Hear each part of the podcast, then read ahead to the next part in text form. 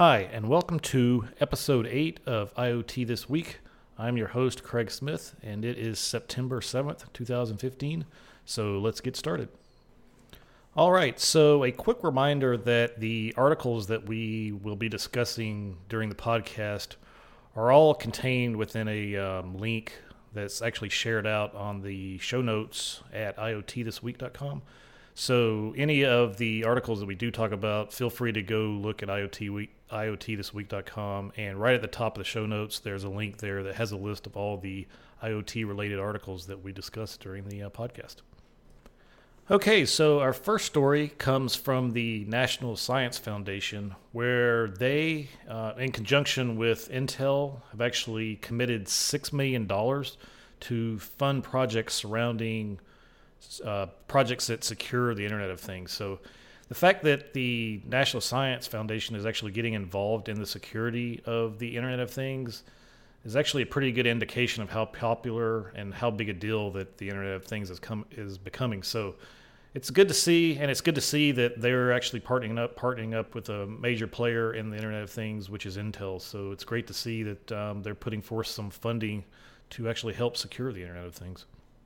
All right, so our next story comes from IoT-analytics.com, which I've mentioned in previous podcasts, as they are they are a great place to go and have a look at metrics and different research analytics and so forth that the uh, group puts together.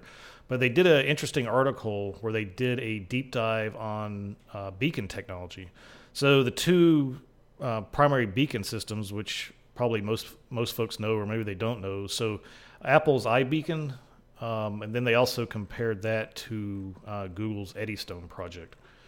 So the article went through. Um, they did a brief introduction on on beacons and iBeacons and so forth. Then they actually went through a few of their the primary use cases as they see it. So some of those primary re- use cases for beacons were retail, pretty obvious one, uh, sport venues, airports, uh, public transport, etc.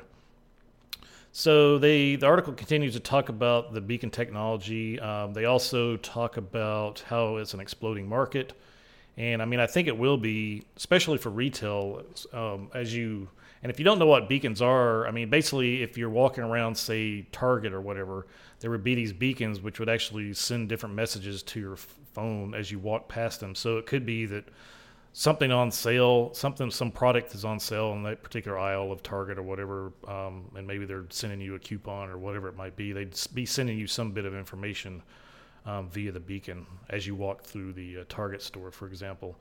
So the article does talk about um, the top 10 beacon manufacturers, and actually, to be honest with you, I've never actually heard of some of these companies. But anyway, they go through and talk about the top 10 beacon companies, and then they also have um, a brief paragraph on the trends and outlook for beacon. So it's a really interesting article and provides some information that uh, actually I hadn't seen before.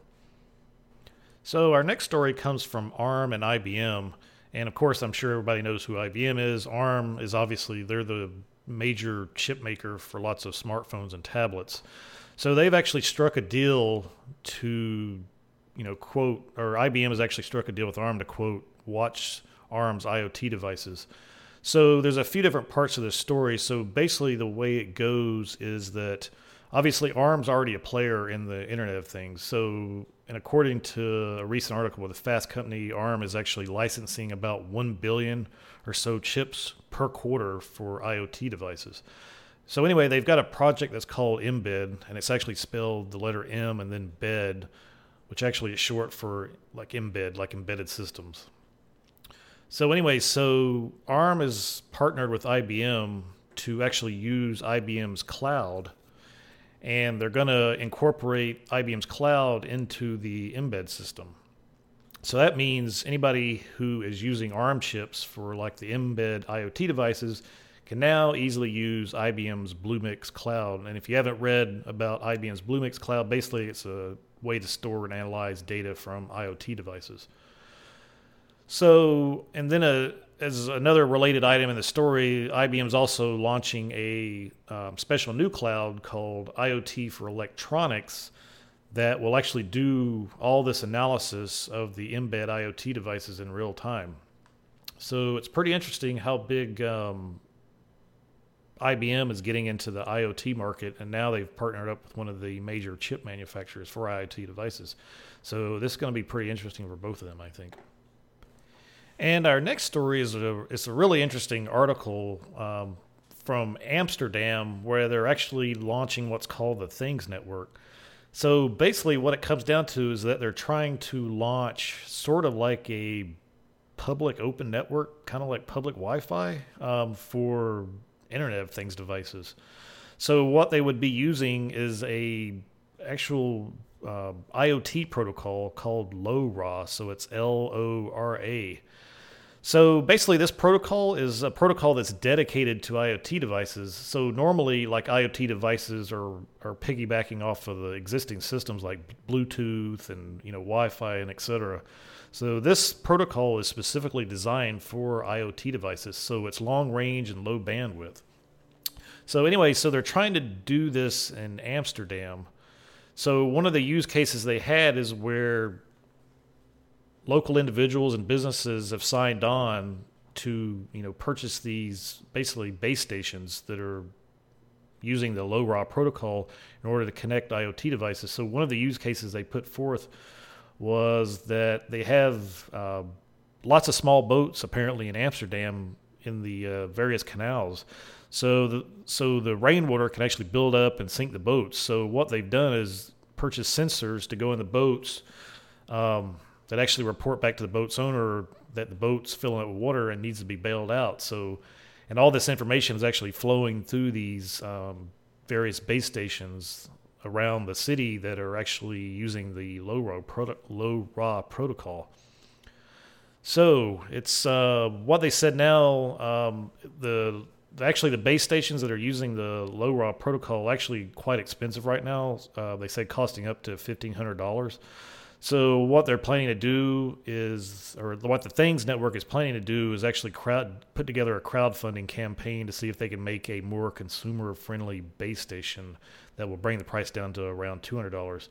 So this is a very interesting project, and it's going to be interesting to see how this works. Um, hopefully, it'll do better than public Wi-Fi because um, we all know that lots of bad things happen on uh, public open networks. So I don't know. We'll see how this goes. I mean, it's it's going to be limited amounts of data, but lots of bad things can be done with limited amounts of data. So anyway, this is it's a pretty interesting project. So like I said, it'll be interesting to see how this thing goes with the um, basically an open IoT network in Amsterdam. Okay, so let's talk a bit about IoT security. And the first item I want to talk about today is a tool called BT Proxy, um, which is authored by Conor Patrick. So the project's out on GitHub. Again, it's called BT Proxy.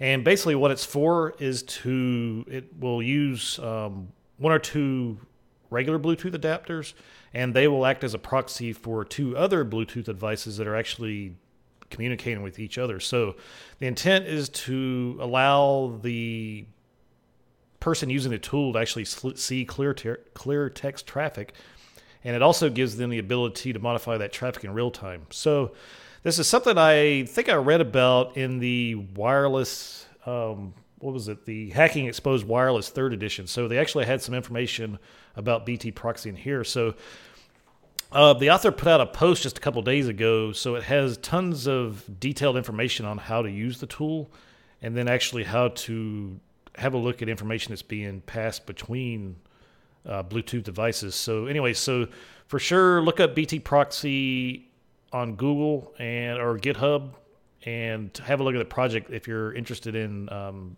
sniffing Bluetooth connections. Okay, so the next item I want to talk about is a research project uh, put together by Rapid7. Now, the research project they did was on nine baby monitors. So the research they did was similar to some of the research projects that we've done in the past, where we looked at um, 10 various IoT devices. We also looked at home security systems and we also looked at smartwatches. So they sort of did the same thing where they actually looked for security vulnerabilities on the devices themselves. They also looked for security vulnerabilities on the cloud facing side, like web services and so forth. So as as you can imagine, they actually were able to gain unauthorized access to a lot of the baby monitors. Which, by the way, these baby monitors have cameras in most cases. So According to the report, they were able to get unauthorized control through remote shells and other similar interfaces. Um, like I said, they also looked at the web services and found vulnerabilities in the web services that these IoT devices were talking to. So again, this kind of just ties in with the, like I said, the research we've done previously, where the IoT devices are just fraught with um, security vulnerabilities. So it's not really any big surprise, but uh, if you have a baby monitor, you might want to look into looking for a more secure model or just simply not using the baby monitor or turning the video off if you can. Um, any, basically doing anything you can do to make it a little bit more secure if you actually do have a baby monitor. Okay, so the next story is actually about malware and ransomware. Now, normally when we talk about malware and ransomware, we're usually referring to, you know, malware getting on a PC or ransomware getting on a PC and encrypting all your files so that you got to pay a ransom to get your files back and so forth. But actually, Intel Securities now they're talking about how they're seeing a bit of a rise as far as uh, malware and ransomware go in regards to Internet of Things devices. So basically, what they said now is that it's kind of just at the beginning. IoT devices are just at the beginning um, as far as being exploited, because right now there's so many different versions and you know flavors of IoT devices out there that there's not really a big enough install base of any one particular kind to actually make it worth it to attackers to actually go after it. So it's kind of like back when um, Apple Macs weren't really sold that heavily, and not many people used them. So at that point, it really wasn't worth um, worth it for attackers to actually write malware for Apple and so forth. So, but as but as Apple has become more popular and more per, more people are using those um, computers, it's actually become um, more worth it to attackers to actually go after that installed base of Macs. So it's kind of the same situation with uh, IoT devices. So as the installed base gets um, larger for specific kinds of IoT devices and so forth, it'll actually make it worthwhile for more malware and ransomware to be written um, and used in regards to IoT devices. So pretty interesting that uh, Intel's um, watching this. So it'll be interesting to see how this, if it rises or or what happens to it as far as um, malware being used on uh, IoT devices. All right, so the last thing I want to talk about today, as far as IoT security, is the OWASP Internet of Things project. So, you guys may be familiar with the OWASP Internet of Things top 10. So, basically, what we've done is take that Internet of Things top 10 site and actually move it underneath the OWASP Internet of Things project, which is basically it's an umbrella project for all things Internet of all things Internet of Things. So we've taken we've carried over a lot of the information from the Internet of Things top 10 site, which is actually still there, um, but we've moved some of the information over to the Internet of Things uh, project site. So we still have that same information there. We've also added some information into the Internet of Things project where we've actually added a tab that has the attack surface areas, which is one of the reasons why we actually put together this project. So We've added um, quite a few categories for attack surface areas. Um, then also we've added some of the more common vulnerabilities we've seen in our research projects into IoT. So anyway, so have a look at the OWASP site. So we've, like I said, we've added quite a bit of quite a bit more information onto that site, um, especially around the attack service areas and some of the com- common vulnerabilities. But we'll be certainly be adding more, and we look you know look forward to any anyone's input that they might want to add to this project. Um, so again, if you feel if you know if you want to make comments about the project or have some feedback, or you want to participate in the project, um, yeah, just um, let the uh, let the project leaders, myself and uh, Daniel Miessler, let let us know if you're interested. All right, so conferences in September. So there are quite a few conferences actually going on in regards to Internet of Things during September. Again, I'm not going to list them all out here. Um, you can actually go to the Internet of Things events site and actually see a pretty comprehensive list of all the um, various IoT conferences going on during the month of September. Um, but anyway, I'll just list out a few here.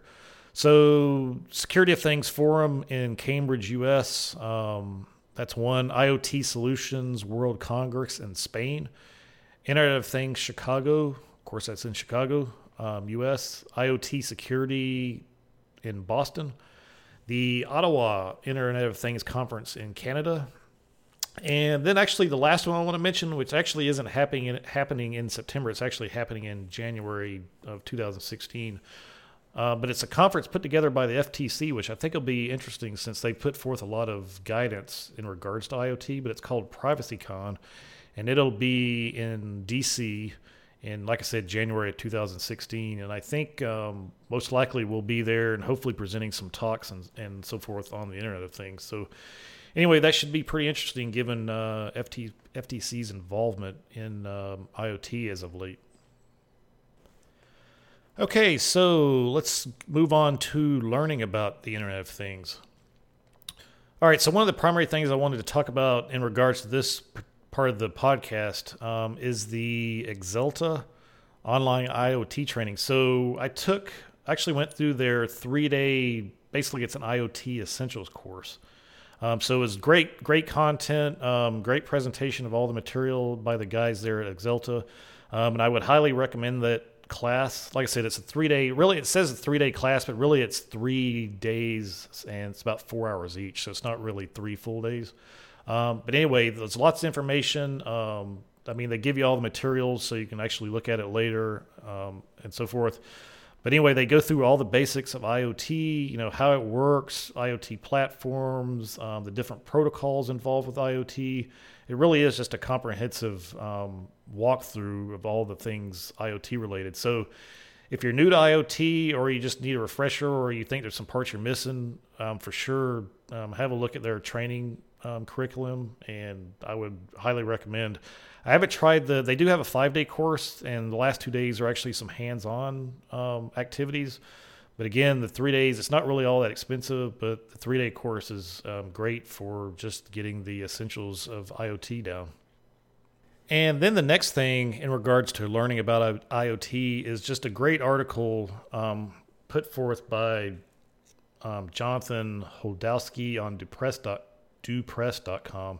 So it's a primer on technologies building the Internet of Things, and it's a really great article talking about various different aspects of all the technology that's used in the Internet of Things. So the article, um, some of the information it talks about, um, obviously the technologies enabling the Internet of Things, things so technologies such as sensors, networks, standards, augmented intelligence, and augmented behavior. So it talks about those different aspects um, as far as technologies. And then it also goes into detail about the types of sensors. So, so sensors such as position sensors, um, force sensors, pressure sensors, flow sensors. Just uh, I mean, it's like about 15 different sensor types that the article talks about. Um, then it talks about various things, um, aspects of those sensors like accuracy and range and so forth.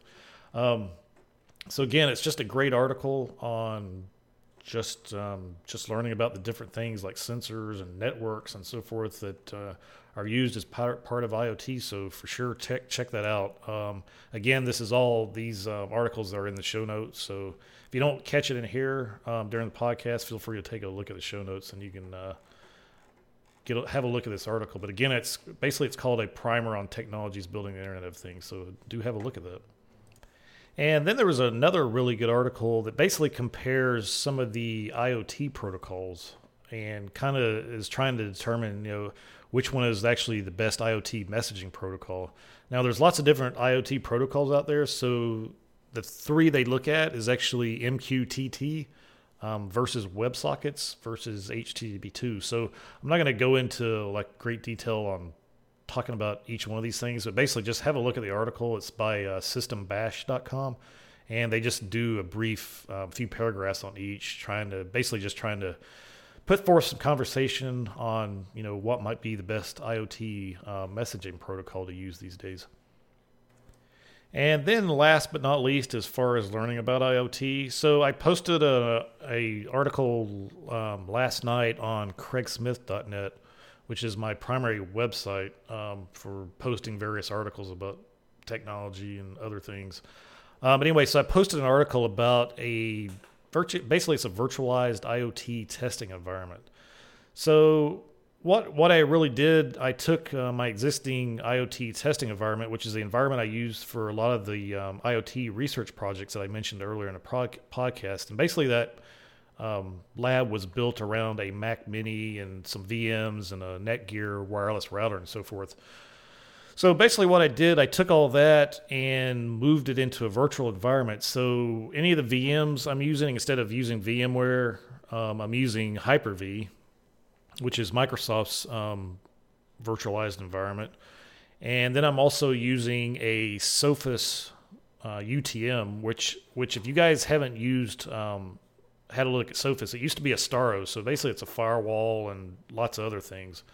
Um, but it's actually free for home use, and I would highly recommend. Um, I mean, if you're up to the challenge of using, basically, it's a commercial grade firewall um, that's free to use, free to use for home use. So, if you're up to the challenge for learning about a commercial grade firewall, I'd definitely check out the Sophos UTM.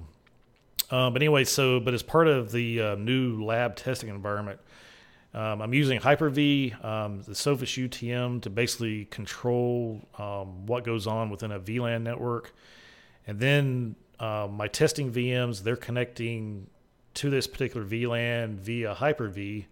And then I'm also using a Sophos um, AP wireless router that will bridge to the VLAN. So at that point, any IoT devices that are wireless that I have connected to this particular wireless AP will also be connected to this VLAN network, which is which is the IoT test VLAN network.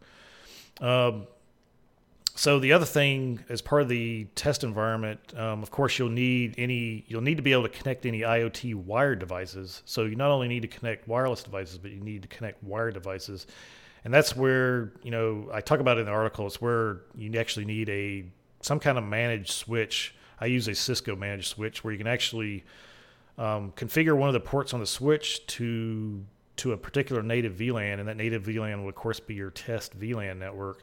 So at that point, once you have that set up, you can actually connect any wired devices through that particular port on the switch, and then have them also be on this VLAN test network. So once you get everything on, so your wireless IoT devices, you get your wired IoT devices onto this this test network, then you can use your tools, um, you know, whether it's a Kali VM or some other VMs that you've got test tools running on that you can beat up on these IoT devices and test them. Now, the other thing you can also do as part of the network, um, in addition to you know letting these devices go out to the network as they normally would in a normal firewall scenario, um, the other thing you do is actually set up the Kali VM or any other VM, actually any other Linux VM, to be honest, um, to actually set it up as like a proxy or man in the middle VM. So any of the devices, you can basically use the Sophos UTM to tell any of the connected IoT devices to use this particular Kali VM as the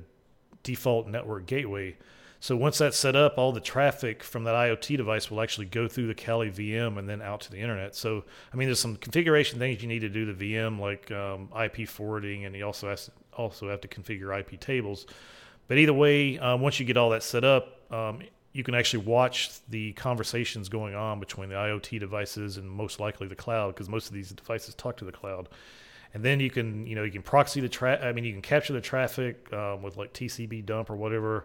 I mean you can also set up um, for any web services you could set up burp on on that Kali VM to intercept web traffic. Just lots of different things you can do in this new IoT um, testing environment that's set up. So again, um, check it out. Check out the write up on CraigSmith.net, and you'll actually see um, kind of what I'm talking about. I don't go into like super detail, like how to set up a VLAN and so forth. Um, a lot of this, some of that knowledge is assumed. Um, but anyway, I think it gives a nice overview of uh, a pretty interesting way to set up an IoT um, test environment.